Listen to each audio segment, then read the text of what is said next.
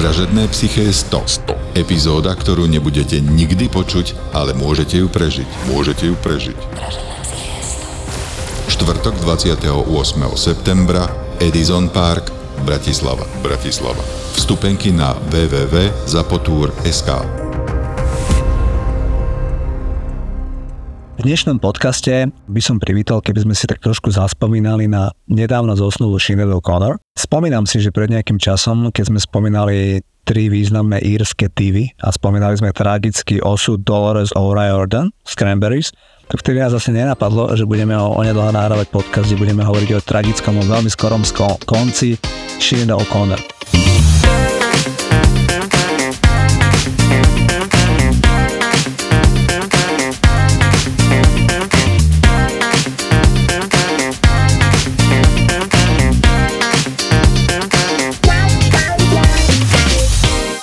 Juraj, ja som vypátral, som tak veľmi poctivo si pozrel tie veci, čo píšu na tých britských a írskych serveroch, že čo bola príčina jej smrti a trošku viac tých vecí z toho detstva. Rád sa o to podelím s posluchačmi. Teba by som sa, ak dovolíš na úvod, spýtal, že ako si ty spomínaš na Sinead O'Connor, prípadne povedz nejaký song alebo plátňo, ktorú máš hodne rád. No, Sinead O'Connor je prototyp speváčky a človek tu dojde až trošku spätne, ktorá bola neuveriteľne univerzálna. Lebo no, nahrala 10 albumov, ktoré boli naozaj veľmi rôznorodé. To znamená, nahrala, ľudia si najviac pamätajú tie jej, nazveme to tie poprokové albumy, ale ona nahrala aj jeden album vyslovene írskych klasických e, skladieb.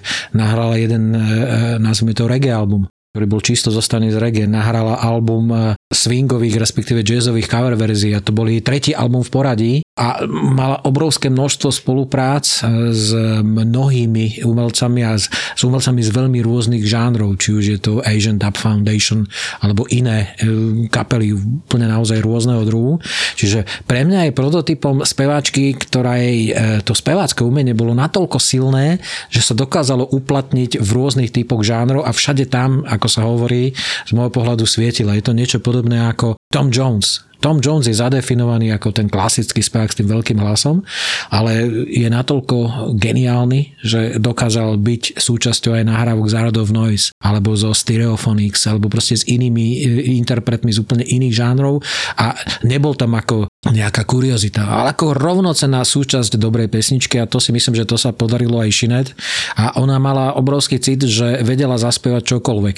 Existuje množstvo cover verzií, ktoré ona naspievala nielen na svoje albumy, ale aj na rôzne a väčšinou to boli charitatívne príležitosti. Ja som niekde našiel na internete jej verziu skladby Chiquitita od Aby. A aj tá je výborná. Hoci ABBA je naozaj interpret, e, kde sa ťažko robia cover verzie, pokiaľ nemajú byť jednoznačnou kópiou ako v prípade 18 Takže Sinead O'Connor vedela skvelým spôsobom e, spievať svoje pesničky, ale vedela v podstate e, spievať pesničky najrozličnejšieho žánru. O to viac si ju teraz v podstate v úvodzovkách až tak spätne si ju tak viac docenujem.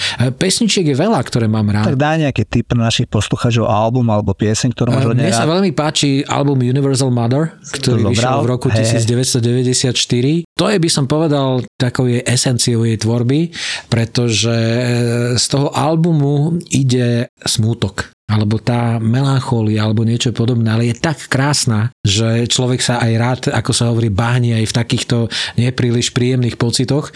Čiže pre mňa Universal Mother a napríklad jej verzia skladby od Nirvana All Apologize to je niečo, čo naozaj vždy si na ňu spomeniem, že už Kurt Cobain je symbolom bolesti. A ona e, v podstate, e, ja hovorím, že leitmotívom jej života bola bolesť, v podstate taký nejaký nepríjemný pocit, alebo celoživotná bolesť. To je pre mňa Sinead O'Connor a ona sa nejakým spôsobom uh, odrážala aj v tých pesničkách. Má málo, nazvime to jednoznačne kvázi, že pozitívnych pesničiek, ale aj také sú. A keď sú, tak sú skvelé. Ale nie je ich tak veľa, pretože to vlastne celý ten život je poznačený tou bolesťou u nej, tak ako to sa nemohlo neprejaviť aj v jej tvorbe. Nech si hovorí o Sinead O'Connor, kto chce, čo chce, že, že rebelka, že je kontroverzná, že má depresívne texty alebo negatívne texty.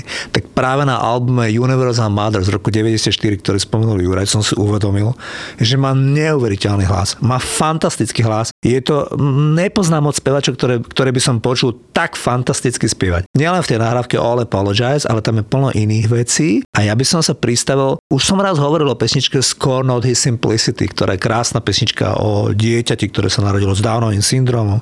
Nádherná melancholická nahrávka, ale dnes by som dal do pozornosti piesen, ktorú ty určite poznáš, volá sa Thank You for Hearing Me. Thank You for Hearing Me je pieseň o jej rozchode s Petrom Gabrielom. Na začiatku 90. rokov uh, Sinead ktorá mala celý život nešťastie na mužov, ako vieš, má 4 deti so 4 mužmi, tak mala krátky romaník s Petrom Gabrielom. Ale Sinead O'Connor uh, na to nerada spomína, lebo tvrdí, že že, na ňo, že pre ňo bola ako keby iba taký madrac, že za ňou chodil len cez víkendy a že bolo to vyslovene sexuálne a že nič viac nechcel, že žiadnu pozornosť nedával, že vždy len cez víkend organizoval stretnutie s ňou a že išlo vyslovene o sex. No a toto je samozrejme po nejakom čase prestalo baviť, lebo ona chcela od toho vzťahu viac, tak sa s ním rozišla. A k tomu nahrala piesen Thank You for Hearing Me.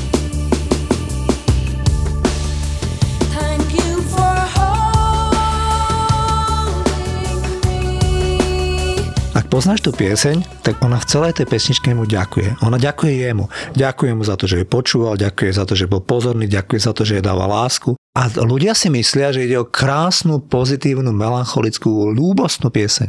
A realita prichádza úplne v závere piesni, kedy ona hovorí, že ďakujem ti za to, že si ma roztrhal na kusy, ďakujem ti za to, že si mi zničil život, ale že z tohto všetkoho vychádzam silnejšie a za to všetko ti ďakujem. Čiže pesnička Thank you for hearing me tak uh, táto nádherná pieseň je o jej rozchode a o jej krátkom vzťahu s Petrom Gabrielom. Takže album Universal Mother z tých desiatich albumov, čo Sinead vydala za ten svoj život, tiež veľmi dávam do pozornosti našim poslucháčom. No a poďme k tomu, že to, čo si ty už naznačil, vieš, svet to prekvapil, lebo 56-ročný človek by nemal zomrieť. Určite tak nie, pokiaľ aj nebola nejaká, nazvime to, e, informácia, že by mal nejaké zdravotné problémy, ako fyzické, nazvime to tak, o tom, že Sinead Connor celoživotne bojovala s psychickými problémami, to už bolo v zásade, e, to bol taký neverending story. To znamená, že e, tam to ľudia s tým počítali, že naozaj ona je veľmi senzitívna a veľa vecí nejakým spôsobom prežíva, ale evidentne, a to budeš určite ty teraz vedieť, že akým spôsobom sa to potom prejavilo aj do toho fyzično jednoducho. Ja len, aby sme e, v podstate si, alebo chcel by som nejakým spôsobom zvýrazniť to moje vnímanie, že v jej živote bolo veľmi veľa bolesti. Ona e, v knihe vo svojej vlastne v nejakom, nazvime to, poloautorizovanom životopise, ktorý išiel v roku 1991 a dokonca vyšiel aj na Slovensku v už neexistujúcom vydavateľstve Champagne Avantgarde. Ona hovorí dokonca aj o e, vlastne o tom, že ona mala obrovskú bolesť e, pri svojom prvom pôrode. Ja zacitujem z tej knižky, bolo to strašné, bola som presvedčená, že zomriem. A najhoršie bolo, že mi nikto nepovedal, že to bude také zlé. Povedali mi, že pôrod je ako sexuálny zážitok. Neviem, aký druh sexuálnych zážitkov majú títo ľudia, ale ja som nikdy niečo také nezažila. Verte mi, mať dieťa je nesmierne utrpenie. Čiže to sú jej slova po narodení jej prvého syna syna Jakea. A ten syn sa jej narodil tuším dva týždne predtým, ako vydala svoj debutový album Lion and the Cobra. A aj v tej knihe sa spomína, že ona ešte rok sa dostávala z tých, nazveme to, ginekologických problémov ako zdravotných, čiže jej osud bol, je, je poznačený bolesťou, nazveme to všetkého možného druhu. Mm. Rád by som si tú knihu, mimochodom Jure tú knihu zo sebou má, rád by som si ju pozrel, lebo chcem sa vrátiť k tomu úmrtiu. Ja som proste čítal tie rozhovory s Bobom Geldofom, ktorý bol na pohrebe ako veľká personalita, propagátor írskej kultúry. A on hovoril, že oni všetci s tým tak trochu počítali. Tá žena 8 krát podľa jej osobného psychiatra sa pokusila za jeden rok, za rok 2022 o samovraždu. Bolo to spôsobené tým, že ako vieme, zomrel 17-ročný syn, ktorý sa sám za samovraždil, sa obesil jej syn Shane pred 1,5 rokom.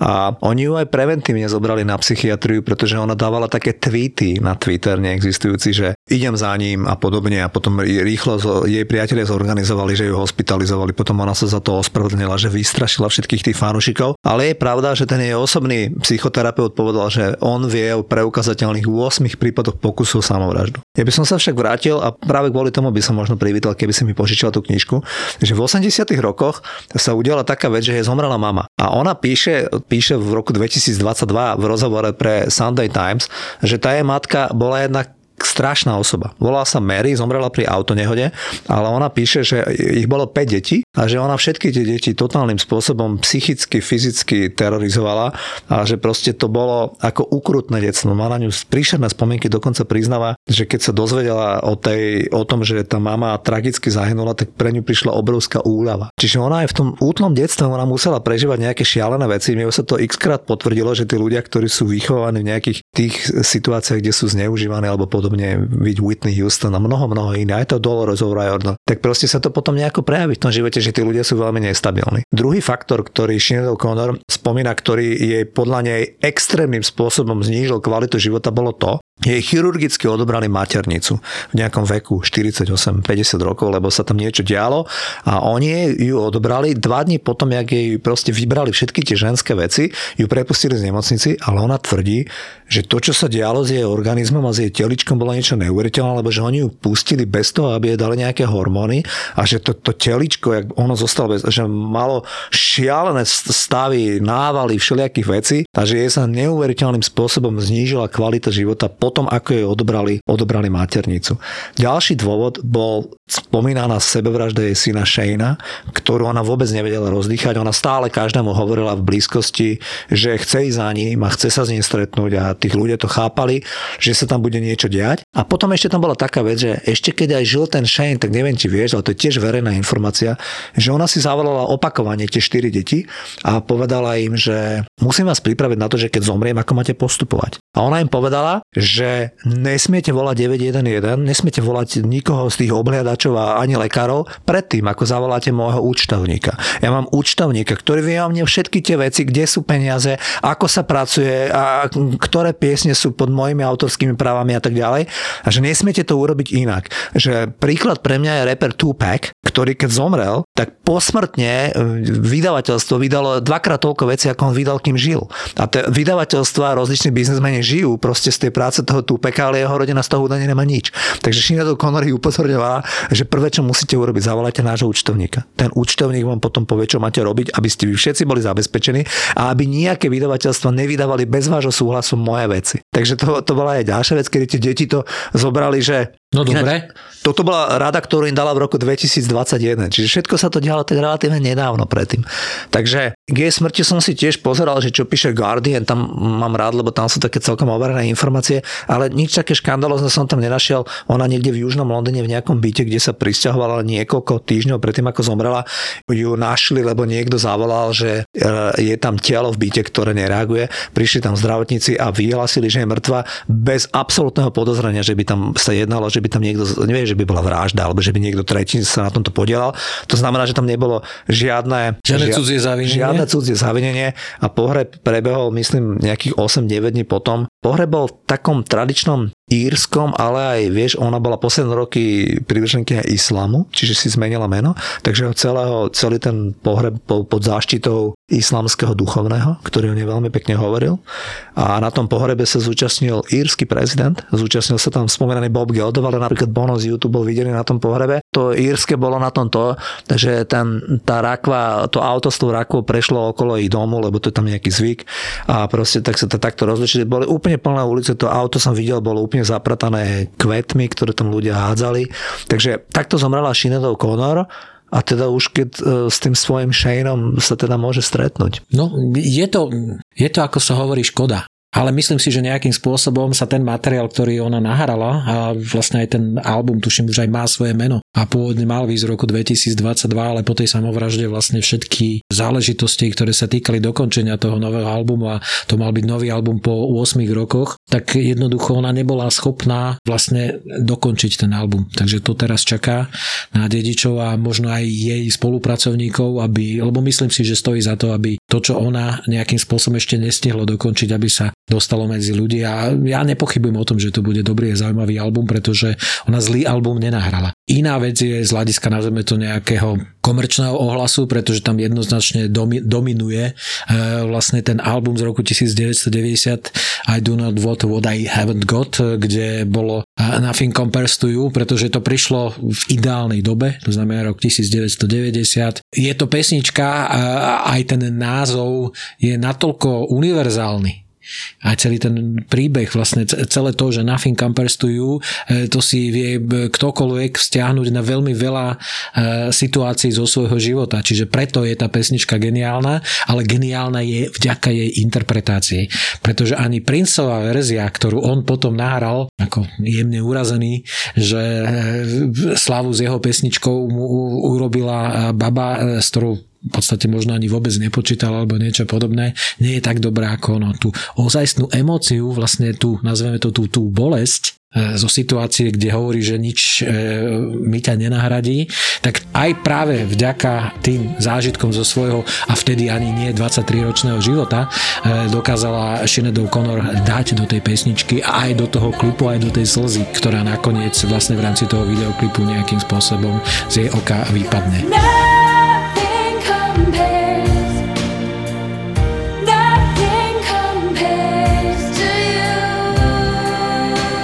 To je, čo sa týka tej komerčne, komerčného úspechu, ale tým, že ona bola ako v dobrom rebelka, ale pre fungovanie nazvime to v showbiznise ako takého, je dobre byť rebel ale je dobré vedieť, kde sú tvoje hranice a kde už je to kontraproduktívne. A jej sa to podľa mňa stalo, že e, e, nemala pri sebe nejakého človeka, ktorý by ju chránil pred tým, že už ide niekam, kde to vlastne jej v konec koncov poškodí a možno, že zvýrazní nejaké tie psychické problémy a tak ďalej. A tak Narážaš asi na roztrhnutie fotky pápeža? Jednak to, ale to, to sa dá ako nejakým spôsobom. To bolo v dobe, kedy ako nejakým spôsobom si to mohla dovoliť, ale potom už všetky ďalšie veci e, a možno aj niečo, čo súvisí, e, nazveme to, s prevádzkou populárnej hudby, tak pokiaľ tam nemáš nejakého človeka, ktorý ťa stráži, ale viete, ako sa hovorí, že vie ťa upratať, že teraz ťa stiahne z obehu práve preto, aby si sa dostal do takého stavu, kde môžeš prejaviť to svoje predovšetkým to umelecké nadanie, pretože jej nadanie bolo, je a navždy ostane nesporné. Len niekedy práve tie ostatné veci či takto tu zrážajú práve aj tú umeleckú genialitu. Ale to je príbeh mnohých umelcov, ktorí nemali to šťastie, že by mali za sebou tú silnú osobnosť manažera, mentora, tútora, akokoľvek, akokoľvek si povieš o tejto funkcii, ale to súvisí s jej aj súkromným životom. Pretože ona si v zásade nikdy nevedela vytvoriť trvalý vzťah. Že to je, to je niečo, čo je ako leitmotív, že ona hľadala nejaký vzťah, nenašla ho, pre ňu to bolo potvrdenie tej jej bolesti z toho, že nejakým spôsobom nenašla to, čo by nejakým spôsobom hľadala, nedala a to už proste bol, ako sa hovorí, to je tá špirála. Že točíš sa v špirále, že máš 4, 4 deti so 4 e, otcami, so žiadnym z nich v podstate nežiješ a tak ďalej a tak ďalej. Čiže to je niečo, čo ju nejakým spôsobom si myslím, že v konečnom, v konečnom dôsledku zradilo. Je to škoda, ale proste to úprimne mi je ľúto jej života, lebo ona naozaj v tom živote musela zažiť neuveriteľne veľa bolesti a ten umelecký prejav tej bolesti je geniálny ale nechcel by som byť v jej koži, ako čo sa týka žitia e, jej života. Ja by som zakončil tento podcast tým, že by som ocitoval, čo povedal na tom pohrebe ten islamský duchovný, ale predtým ešte by som povedal možno také dve drobné príhody s tou s tým, čo si spomínal, s tou je celoživotnou rebeliou, až patologickou. Ona v tom 92. roku, ak sa nemýlim, roztrhala tú fotku toho pápeža úplne neplánovane v právom prenose, keď to pozerali milióny, desiatky miliónov ľudí. A ona povedala, že je to zrujnovalo kariéru. Ale ona by to urobila znova, pretože ona do smrti bola presvedčená o tom, že ona len poukazovala na to zneužívanie tých detí. A to sa podľa jej slova, nielen podľa jej slov, preukázalo v budúcnosti, že naozaj v tej katolíckej cirkvi to nebolo úplne v poriadku. Čiže ona tvrdí, že by to zopakovala, napriek tomu, že vie, že je to zničilo kariéru. Áno, ono, totiž to aj provokovať, ako môžeš, len musíš vedieť, že čo bude po a ako máš postupovať. A ona mala vyriešený len ten prvý bod. Urobím škandál, lebo som absolútne presvedčená o tom, že je to správne. Ale ona v podstate hľadala to svoje miesto. Tá rebelia bolo niečo, e, to bolo len prejavom toho jej života podľa mňa. Lebo si zober, že e, ona e, takisto, tuším, niekedy v 90. rokoch sa stala, tuším, duchovnou istej írskej cirkvi, nejakej maličkej, že sú fotky, kde je v nejakom, nazveme to, kňažskom habite, teda cirkvi, ktoré umožňujú, aby za duchovného bola vysvetená aj žena skončila pri islame. Čiže to je opäť to, čo sa jej stalo v súkromnom živote. Večné hľadanie a väčšie možno aj nejakým spôsobom sklamanie, že to nebolo to, čo nejakým spôsobom hľadala. Mm-hmm. Napríklad, e, aby som to trochu aj odľahčil, tak ten prejav tej rebelie bolo to, že mala väčšinu života holú hlavu, ano. alebo teda krátke vlasy. A ona spomína, že to sa stalo preto, že jedna z jej, oni boli piati súrodenci, jedna z tých jej sestier mala podľa nej krásne červené hrdzavé vlasy. Ale že bola zosmiešňovaná a Sinead O'Connor mala naopak veľmi krásne vlasy. A keď videla, že tá jej sestra je zosmiešňovaná, pretože jej narastli hrdzavé vlasy, tak tá Sinead O'Connor zo spolupatričnosti si tie svoje krásne vlasy dala ostriať už v úplne mladom veku a mala prakticky holú hlavu. Čiže to bol zasa len, len nejaký spôsob tej rebelie. Tak ak dovolíš, tak ten islamský účenec na jej pohrebe pred tými zhromaždením dávom povedal, že čím viac spievala a hovorila o svojej vlastnej bolesti, ako aj o všade prítomných hriechoch v spoločnosti, ktorých bola svetkom, tým viac jej hlas a slova rezonovali u poslucháčov a dotýkali sa ich srdc tak týmto by som to uzavrel, tak nech ten Sinead O'Connor odpočíva v pokoji. My máme to šťastie, že tie, tie pesničky a tú jej hudbu môžeme počúvať. Áno, aj ja odporúčam, aby ľudia v podstate vďaka tým streamingovým platformám eh, sa vieme dostať aj ku tým menej známym skladbám a je tam čo objavovať. Toľko Sinead O'Connor.